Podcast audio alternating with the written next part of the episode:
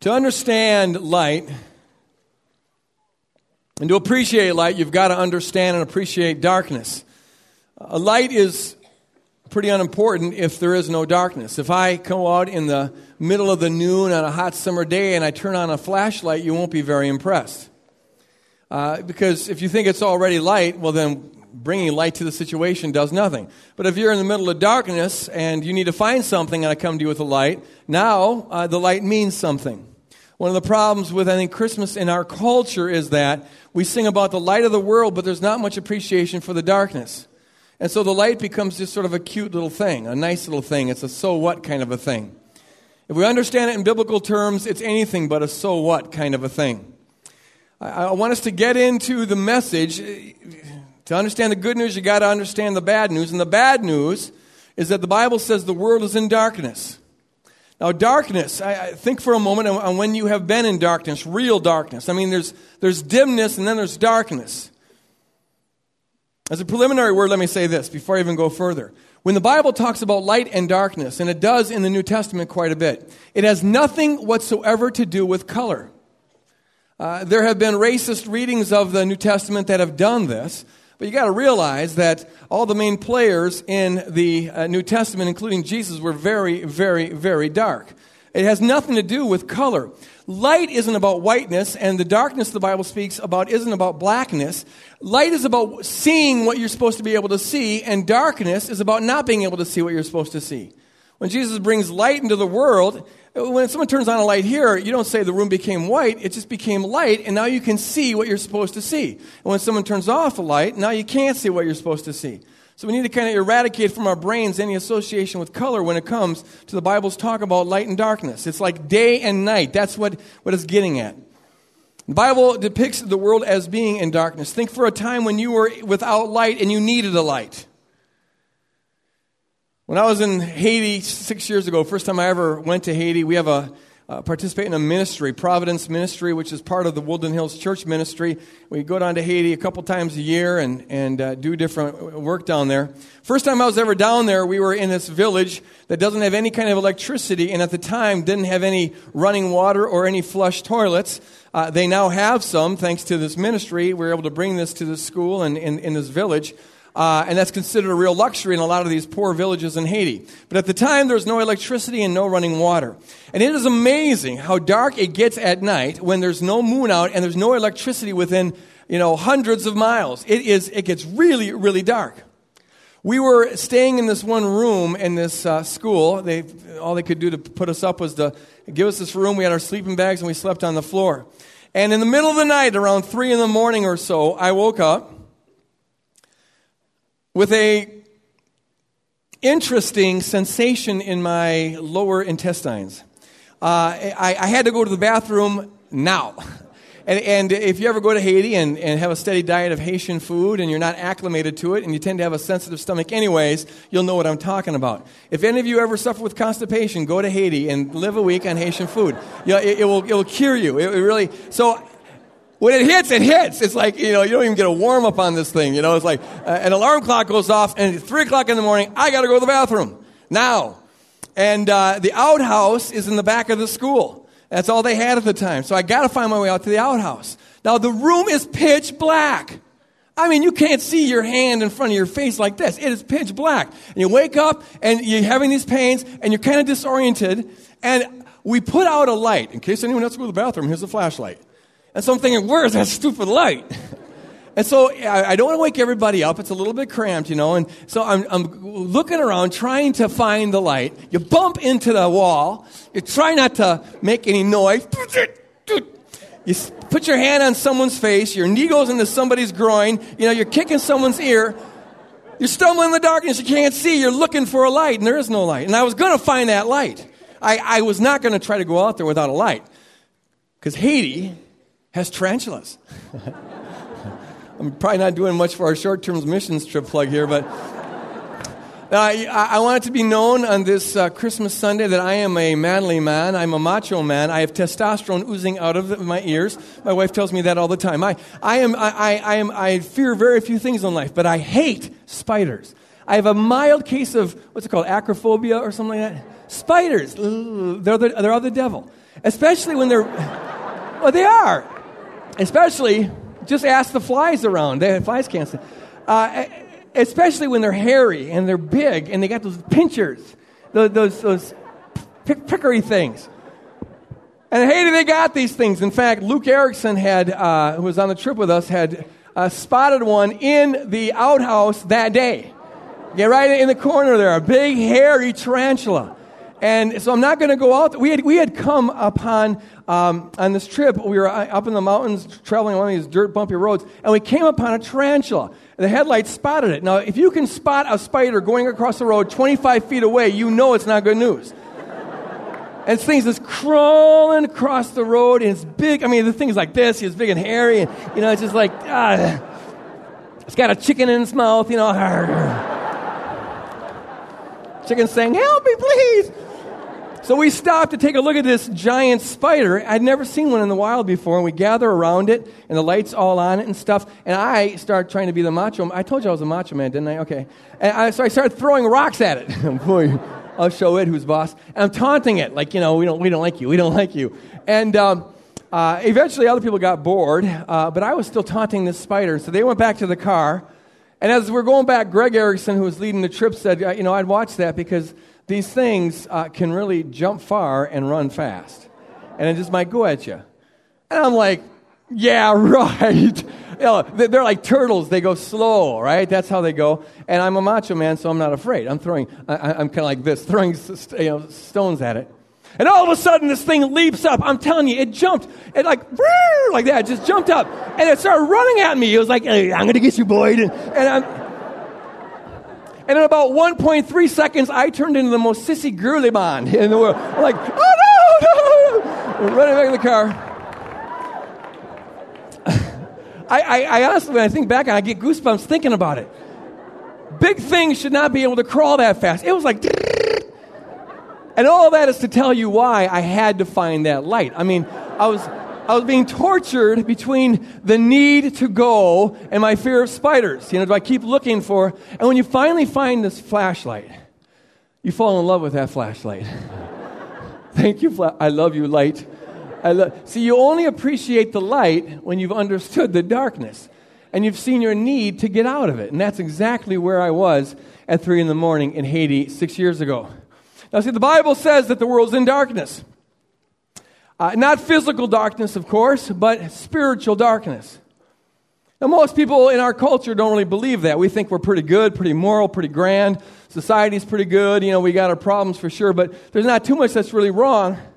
So we don't really appreciate the message of darkness, which is why we kind of trivialize the message of light. The Bible says the world is in serious trouble. Did you know that? And, and the fact that we don't the fact that we don't uh, sense that by our natural mind is simply a further indication of how far gone we are. We get acclimated to the light. I mean, to the darkness. I had a, uh, a friend, a student of mine, graduated from Bethel, and she took this uh, uh, position teaching in this little village in northern Alaska inside the Arctic Circle. And she described to me how they have five, five and a half months of, of straight darkness, and then they have five and a half months of straight light. And during the darkness, the first time she went into this, she said, at first it's eerie, it's kind of scary, it freaks you out. And then you go into a kind of a long depression because you're just devoid of light. But she said by the second month or so, you begin to get used to it. You get acclimated to it. It becomes kind of normal. We get used to anything. And so it is in this world. There is some serious darkness, and the world is in serious trouble, but we're used to it. We've always seen it this way, which is why we tend to trivialize the message of light. We think it's noonday out, so who really needs a flashlight? The Bible says the world is in darkness. And in fact, if we're honest with ourselves and, and really do some introspection, I think you see evidences of the night inside of us. Evidences that something is fundamentally off. Uh, we're not hitting on all pistons when it comes to living this life. For example, most people in the innermost in their innermost being, when they think about it, when they do some introspection, they sense that there's something missing in their life. There, there's there's an emptiness that's not supposed to be there, a sense of futility. Even Christians uh, suffer with this sometimes. You, feel like you're taking up time and taking up space, and that's all that you're good for. It's like there ought to be more. You know, you, you get up in the morning, you do your job, you go to bed at night, you, you eat, and you go to the bathroom, and, and, and, that kind of seems like that's the, the, the treadmill that this rat is on. And there's a sense that it was supposed to be better than this, supposed to be more exciting, supposed to be more full. There's an emptiness that most people struggle with. It's evidence of the night. We don't see what we're supposed to see. We're not seeing something. We're stumbling in the dark and we're being bit by tarantulas that we're supposed to see. There's something wrong. The evidence is all around us. I don't know if you ever saw this movie, The Matrix. It's, it's the best movie ever made. I, I, I'm a cult follower of the movie The Matrix. Uh, it is so packed with philosophical symbolism from Plato and, and, and from Christianity, and, and it, uh, it really is, uh, it's just an incredible movie. And there's one spot in this movie where Morpheus, whose name means the god of sleep, uh, is a Greek god of sleep or the, the god of, of dreams, which is significant. Every name in the Matrix is significant. Everything in the Matrix is significant. I worship you, Matrix. Only kidding. But it, it's, a, it, it's profound. Morpheus is talking to Mr. Anderson. And Anderson, by the way, Anders is the Greek word for, for humanity. Son is son. So this, is, this represents the Son of Man. Some of the, some of the symbolism you'd have to have a PhD to figure out, but it's a good movie anyways. So he's talking to, and, and he, they call him Neo, which means new, because he's going to bring about the, the new liberation, the New Testament. He's the savior complex in this movie. But Morpheus is trying to convince Neo, Mr. Anderson, that uh, he's not been living in reality. In fact, the reality he thinks he's been living in is a virtual, uh, neurologically controlled reality by this demonic artificial intelligence. Uh, the pattern of this world he needs to wake up to. I'm going to preach a series on this sometime, I'm telling you.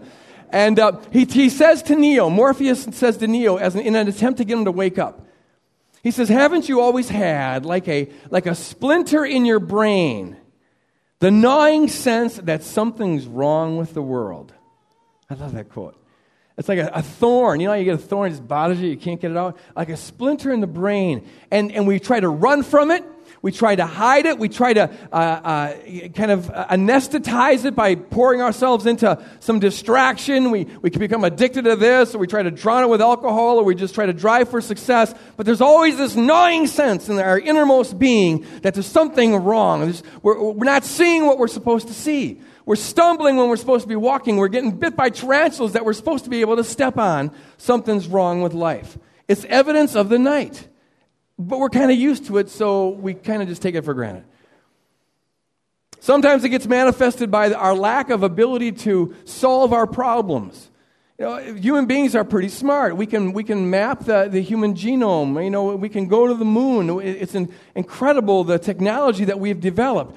And yet we, we don't seem to be able to control ourselves, you know, and you, you wrestle with this lust problem and you, and you wonder why you can't get it, come, bring it under grips. And, and why is it that you still have this depression issue and this anxiety issue? And why is it that you sabotage the relationships that you're in? And there's a sense that we ought to be able to control ourselves more, that we ought to have it together. We ought to be able to get our act together, but it never seems on our own effort that it ever quite happens. It's evidence of the night.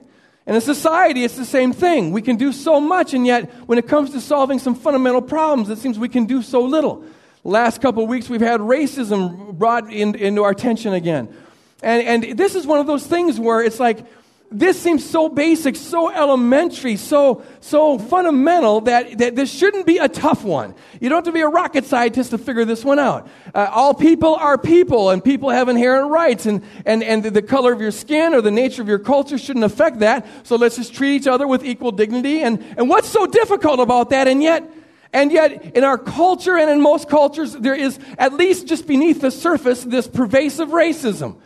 And, and when, when you're on top, top like, like white folks are, uh, you don't notice it because you're not impacted by it. But you ask any person of color, is it around? They'll say, well, yeah. About a quarter inch beneath the surface, it's all over the place. Why is it that we still wrestle with this? Why can't we get ourselves out of this one? Why do we stumble over one another in the dark on this issue? Or what about war? You thought we would have outgrown this. We thought we had outgrown it in the 19th century. The 20th century was going to be the century of liberation where finally human beings have come of age. And it was the bloodiest century in history. And now we've got Palestine and Israel still playing tit for tat with human lives going back and forth in guerrilla warfare as though that's ever going to solve anything. It's just a loop that goes on. I'll kill your folks, you kill my folks, then I'll kill your folks, and you kill my folks. And these are smart people, intelligent people. Why can't we? We can send people to the moon and map the human, human DNA, but we can't solve these kind of issues. We're on the verge of going to war with Iraq, and there's nuclear buildup in Pakistan and India, and possible nuclear buildup in, in, in, in North Korea. And, and, and, and, and you just wonder why isn't that, why is it that human beings, we can do so much, but we can't solve these basic problems? We could talk about other social issues. We could talk about the rate of abortion. We could talk about sexually transmitted disease and the, the violence that's pervasive and the number of kids born out of wedlock. And all of it is evidence of the night. And so when the Bible says that we dwell in darkness, maybe it shouldn't be that so, so hard to believe. The evidence is all around us. And see, until we appreciate the full gravity of this situation, we're groping around in the dark, stepping on each other's faces, kicking each other in the groin, because uh, we're not seeing what we're supposed to see. And only when you appreciate that does the Christmas message that light has come into the world begin to make any kind of sense and have any kind of profundity and really become any kind of good news. What happens so often in our culture is that you, you, you, we, we have the proclamation of this cute little baby born in a manger, but we, we subtract out of the story any kind of uh, darkness, any kind of night, any kind of fall, any kind of devil, any kind of sin, any kind of evil. And all you're left with is a cute little baby who showed up for no one knows quite why, but it sure is cute and helps us be better people once a year. And I'm here to tell you that that is not at all what the Christmas story is about at all. That's not even close. That's not even uh, orbiting the right planet. The good news is this it cures the bad news. The bad news is that we were in darkness. The bad news is that we were lost. The bad news is that we were perishing. But the good news is that God didn't leave us in that sorry situation. The good news is that God didn't leave us in the mess. Amen? The good news is that God didn't leave us to our own self destruction. The good news is that God didn't leave us in the darkness, in our condemnation. The good news is that God didn't leave us in our own self declared war against God. The good news is that God so loved the world, as his children said so profoundly. God so loved the world, he gave his only begotten Son, that whoever would believe in him would not perish, but have everlasting life. And that is good news, praise God. Amen. That's good news because we'd be lost without him. The good news is that he is the light of the world. He is the light of the world. And when you understand that you're groping in absolute darkness, self imposed darkness, the darkness of our own sin, when light shows up, this is good news. Uh, the, the, there's a way, there's a way of seeing the truth of what's going on in this world, and, and his name is Jesus Christ. He is the light of the world, praise God. Now, I want us to really uh, grasp the significance of say, saying that Jesus is the light of the world. The Bible doesn't say that he, he, that he brought the light of the world, it says he was the light of the world. Big difference. Doesn't say that he just shed light on some subjects. Doesn't say that he was an enlightening person. You see, we've got in our culture uh, all sorts of people who are saying things like this. Uh, yeah, Jesus, good guy, nice guy, good teachings, moral teachings, insightful teachings. He, he really sheds light on a lot of subjects. He's enlightening. Just like Buddha is enlightening, and Lao Tzu is enlightening, and Confucius is enlightening, and a lot of good books are enlightening and shed a lot of light on, on difficult subjects, so also Jesus is enlightening, maybe the most enlightening even. And they think they're paying Jesus a compliment by saying that of him. He is one of the enlightening people in the world. He has some of the enlightening teaching in the world. But you see, you're not paying Jesus Christ a compliment by putting him on the same par as everybody else. And this can be offensive to some people, so brace yourself. But do you want, do you want truth or do you want to have your ear scratched? Let's go with truth, otherwise, we're wasting our time. The truth is this He didn't come to point us to the light, to lead us to the light, to tell us about the light, to give us a light. He came because He was the light. He's the light of the world. He Himself is the light of the world. He is the walking, talking light bulb of God, if you will, all right? Uh, he doesn't point, he, he doesn't teach us about the way, he is the way. He doesn't tell us about salvation. The text we read says he is salvation. He doesn't give us teachings about love. He is himself love. He doesn't talk about redemption. In himself, he brings redemption. In fact, if we're looking at things accurately, if we're seeing the light in the light, and we're, and we're, we're not being deceived by it, What you have to say, the way Scripture portrays it, is this Jesus Christ isn't just one of the great teachers, the enlightening teachers who sheds light on difficult subjects. No, He is the Lord of all lords. Amen. The God of all gods. Amen. The King of all kings. Amen. He is Himself the Savior, Himself the Redeemer, Himself the Creator, Himself the Sanctifier. Praise God. He's the Word of God and the image of God, the Lamb of God, the Son of God, the wisdom of God, the power of God, who brings light into this world. And if you believe in Him, grab hold of Him and let Him grab hold of you. You don't need to walk in darkness any longer. Wherever Jesus went, what He was about is turn the light on. And when you turn the light on, that just allows you to see what, you're supposed to see. He turns the light on about who God is, the light on about who we are because of who God is, and the light about what God's plan is for us. And so when he comes to the sick, he brings, he turns the light on of healing. He brings the light of, of hearing to the deaf. He brings the light of sight to the blind. He brings the light of able bodiness to those who are crippled, showing what God's ideal will is and what it will be like in the kingdom of heaven. He brings the light of freedom to those who are in captivity. He brings the light of deliverance to those who are in demonic bondage, praise God. He brings the light of forgiveness to those who are sinners, which is all of us. He brings the light of acceptance to those who are outcast. He brings the light of a relationship with God to those who are in bondage to religion. Wherever he goes, whatever he does, whoever he sees, whatever he says, he's bringing light because he is the light. He's the light of the world. He's the light of the world, praise God. And what he shows in everything he does and in everything he says, what he declares, the light he switches on is this. Now, in Christ, you can see the truth about who God is, who the real God is, as opposed to all the lies you get. This is what God looks like. And in seeing what God looks like, you see the truth about you. That you were in darkness, but if you'll receive it, you can be walking in light. The truth about you that you are loved outrageously. God is outrageously loving, as shown by Calvary. You are outrageously loved, and if you will receive it, you can have an eternal destiny with Him that goes on forever and ever. That's what you were created for. Grab hold of the light and let the light grab hold of you. You don't need to be walking in darkness. God's will is for us to live and to live His life, which is light. God doesn't want us. He never intended us. It's not His design for us to be groping in the darkness, stepping on one another, not seeing what we're supposed to see, being bit by tarantulas we're supposed to be able to step on. That's not God's plan. That's not God's perfect will. God's goal is for human beings to be alive.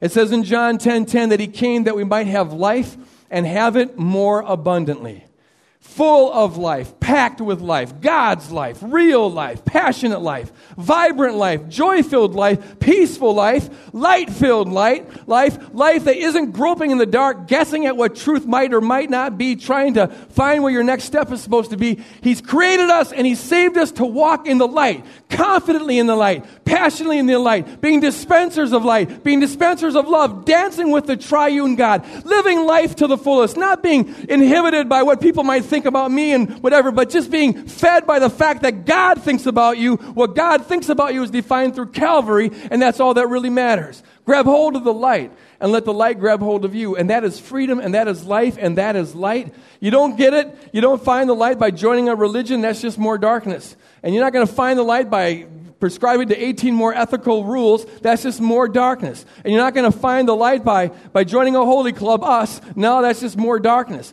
And you're not going to find the light by, by engaging in this or that or the other ritual. The way to find the light is to commit your life, your very life, your innermost being to the one who is life, to the one who is light. His name is Jesus Christ. Surrender to him this morning. Surrender to him this morning. Jesus says, if you follow me, you'll walk in the light. You'll walk in the light that is life. It's not about a theoretical belief. It's not about going to church once or twice or 10 times a year. It's not about any of that. It's about where is your innermost being? Are you surrendered? Are you yielded to the one who is the light of the world, the life of the world?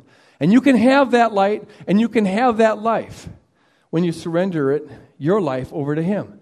And that's the plan for the whole thing. And now you can know who your Creator is and why He created you. And you can know what your purpose is and what your worth is. And you can know where you're going. And you don't have to worry about that anymore.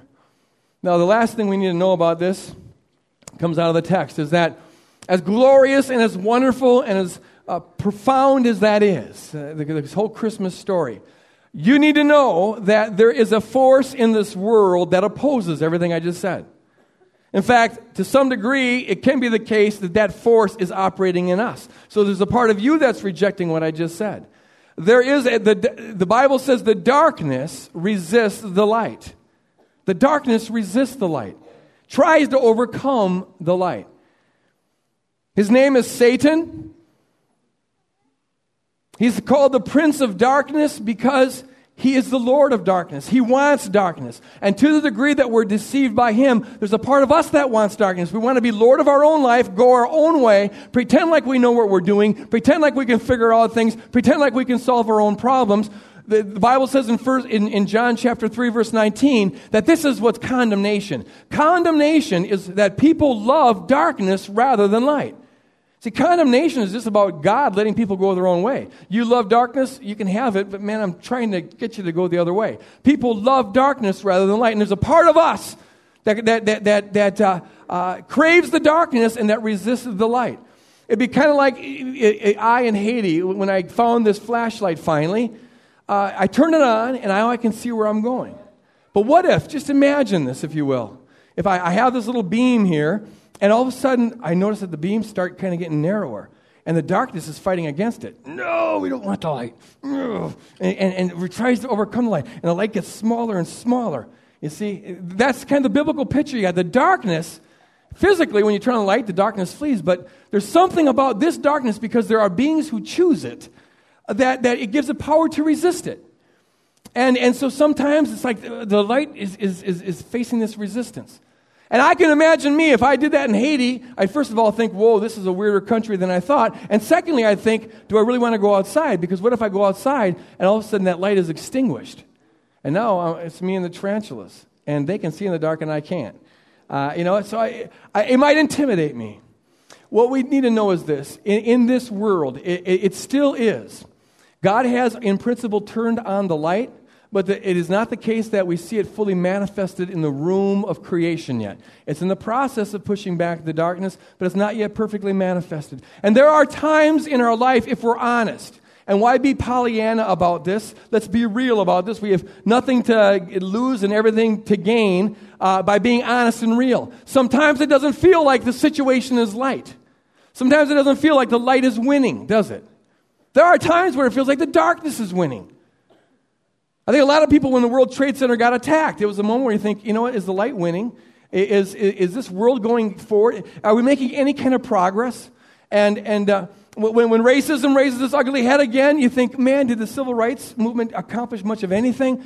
Are we really making, is the light winning? Are we making any kind of progress? When you hear in the 90s, you know, in the 90s, with all that time of economic prosperity that we are definitely out of right now, but uh, during that time, the percentage of people that got on welfare that were in poverty actually increased. So you wonder, are we really, you know, if you're on the receiving end of things and you're blessed, it seems like, whoa, light all over the place. But, but really, are we making progress here? And when you hear about the nuclear buildup, you wonder, are we making, is the light really winning? Sometimes when you look at the nature of religious people and, and the nature of the church, uh, you know, this is my cynicism talking now, but you wonder, God, what were you thinking? How can the light ever win? There's so much pettiness, so much religiosity going on. There's so much self serving judgment going on. Is the light ever going to win? You see, and you look at some of society problems and our inability not only not to solve them, but to even make progress. It's like just when we solve one problem, we create a bunch more. And when we come up with one new invention that you think will benefit the human race, it causes a bunch of other problems that we haven't even thought about yet. We're getting into all this with, with genetic, genetic research, and you wonder is the light winning? It seems sometimes that the darkness has got the upper hand. And sometimes in our own life personally, maybe especially around this holiday season. It could be that everything is right now absolutely going wonderful, you, wonderful for you, and thank God for that. That's a wonderful thing. But for some of us, it can feel like the darkness is encroaching all around us. It's become night, it's getting colder. Uh, it, it, you don't see this this, uh, this light overcoming darkness kind of thing. As I have wrestled with my father's situation and, and just the toughness, I just wish it would be simple. I wish it was just a clear cut kind of a thing. Uh, you know, and, and, and wrestle with just seeing your father, who used to be so alive and so vibrant, wasting away on this bed, and, and, and you know, the, the ambiguity and the complexity and the dizziness of the situation. It can really sometimes feel like darkness is encroaching in on you.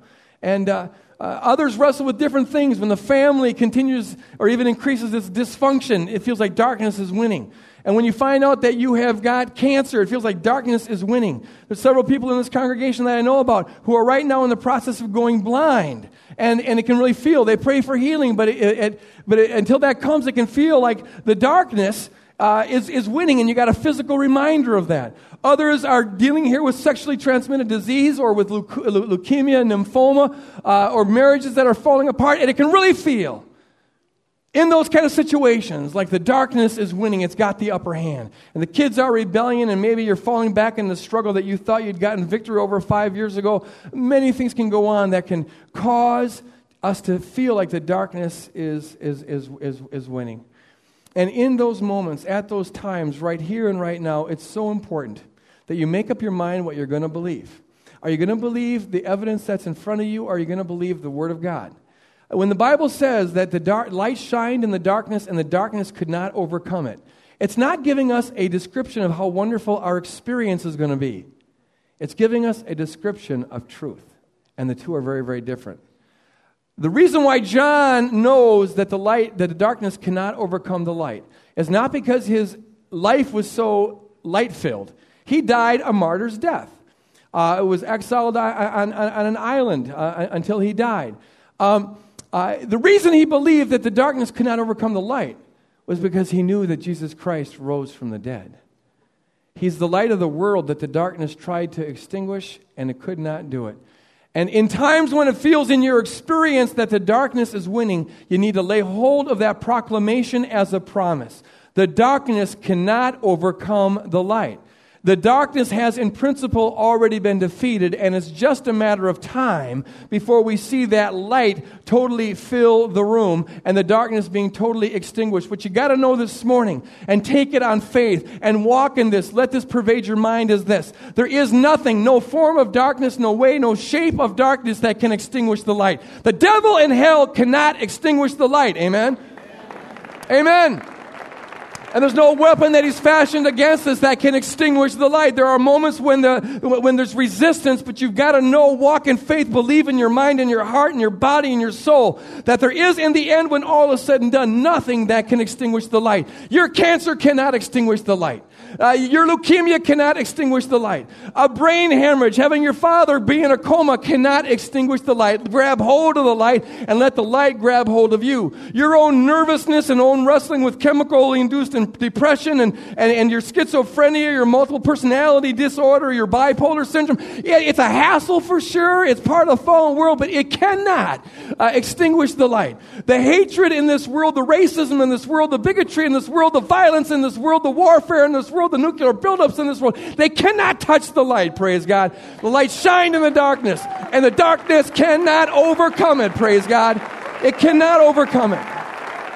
It cannot overcome it. But it takes the eyes of faith to see that sometimes. I'll end with this. It's important that, that, that, that you hold on to this not just as a theoretical belief, but that you really enter into it with your heart. Uh, you know, God gave us God gave us an ability to see spiritual realities. I don't know if you know that or not. Bible says that that, that the enemy has blinded our minds. Uh, so that, that the unbelievers cannot see the, the, the uh, knowledge of God in, in, Jesus Christ. But for believers, that veil has been lifted. And we are able to see in our mind's eye spiritual reality as the Holy Spirit works in our minds to show us a representation of spiritual realities. And so it is so helpful sometimes to just sit and in your mind ask the Holy Spirit to show you that light, to feel the warmth of that light, to be enveloped by the light that is Jesus Christ. It is the light that is life. There's times where I just have to sit and everything around me maybe is dark and confusing and painful. But I can just sit and I can, I, like, a, like a helicopter shines a light, a spotlight on a fugitive on the run. You've seen that? So also just picture the, the love and the life of God. In fact, even right now as I'm talking here, uh, if you want, just close your eyes and pray. And picture the light, which is the life, which is the love, which is the power, which is the peace, which is the presence of Jesus Christ himself. Shining down on you, coming down all around you, enveloping you. Feel the warmth of that. You don't have the answer to the question. Maybe you don't have the solution to the problem. Maybe you can't fix what, what is broken. But right here and right now, let the light shine. Let the light grab hold of you and grab hold of that light. Walk in that light. And there is a peace that can pass all understanding that can belong to you as you just do that. You know who God is. In the midst of my situation, I don't know much of anything. I don't know how to fix this, but I know who God is. He's outrageously loving. I know who I am. I'm outrageously loved. And I know ultimately light shines and the darkness does not overcome it. Dark, darkness is extinguished. And so, somehow, some way, and I don't need to know the details, somehow, some way, I know that His will will be done on earth as it is in heaven. And it's going to be all light at that time. And knowing just that can give a peace right here. Picture that light on you, or maybe on a loved one that, that right now needs it. Just pray, God, shower them. Put the light beam of your love and peace upon them and envelop them in your light. And know in the core of your being that the darkness cannot ever overcome that. I don't care what happens, I don't care how bad it can be. Know the darkness will not extinguish that light. Neither height nor depth, nor principalities nor powers, nor things present nor things to come. Nothing can separate us from the love of Jesus Christ, Paul says. And that's the same as saying the light of Jesus Christ. And as your eyes are closed, let me ask this final question. Is there anybody here who's never committed to following Jesus Christ? Maybe you have been a churchgoer, maybe you have been a theoretical believer, but you're not a disciple of Jesus Christ. You've never surrendered your life to Jesus Christ. He says, Follow me, I- imitate me, and, and you won't walk in darkness again. And I want to give you the opportunity this Christmas Sunday morning to do that. If you're here this morning and you want to surrender your life to Jesus Christ and you're just radical enough and bold enough to take it seriously, I want you to stand right where you are. And I'm going to pray for you from up here. If you're here this morning and want to surrender your life to Jesus Christ, stand right where you, are. I'm going to ask everyone else to stay seated because if you stand up uh, to scratch yourself or something, then I won't know who's standing up for the right reasons. But if you're here this morning and you want to say, I, I, need, I need Jesus Christ, I got to get a splinter out of my brain, just stand up where you are. I'm going to take one minute to do this. I want to give you the opportunity. This is how we all come to, to know Jesus Christ. Anybody here at all? Thank you, sister. Thank you, sister. And anybody else? Just stand up and you're saying, you know what? I need him. I can't, I'm walking in darkness. I can't figure it out on my own. And he's not saying that your life's going to be all wonderful and rosy, but he is saying he'll give you light. He'll give you life. You need it. How, do you know the emptiness that you have and you want the fullness of life that he comes to bring? Stand up right where you are. I'll take, I'll take 30 more seconds on this. Be bold. Just join the, these folks that are standing up and just say, you know what, I need Jesus Christ too. Anybody here at all? You're willing to proclaim it. You know that you're a sinner. You know you need the love and the mercy of Jesus Christ. Back there, thank you, brother. Thank you, sister. Amen. Amen. What a wonderful time to do this. Christmas morning. Let Jesus Christ be born in your heart. Anybody else at all want to be bold? Take a stand. Brother, thank you. Praise God. Surrender your life to Jesus Christ. I'm not talking about joining a church, joining a religion, or anything of the sort. I'm just talking about you and your heart to make a commitment, like a, like a marriage vow.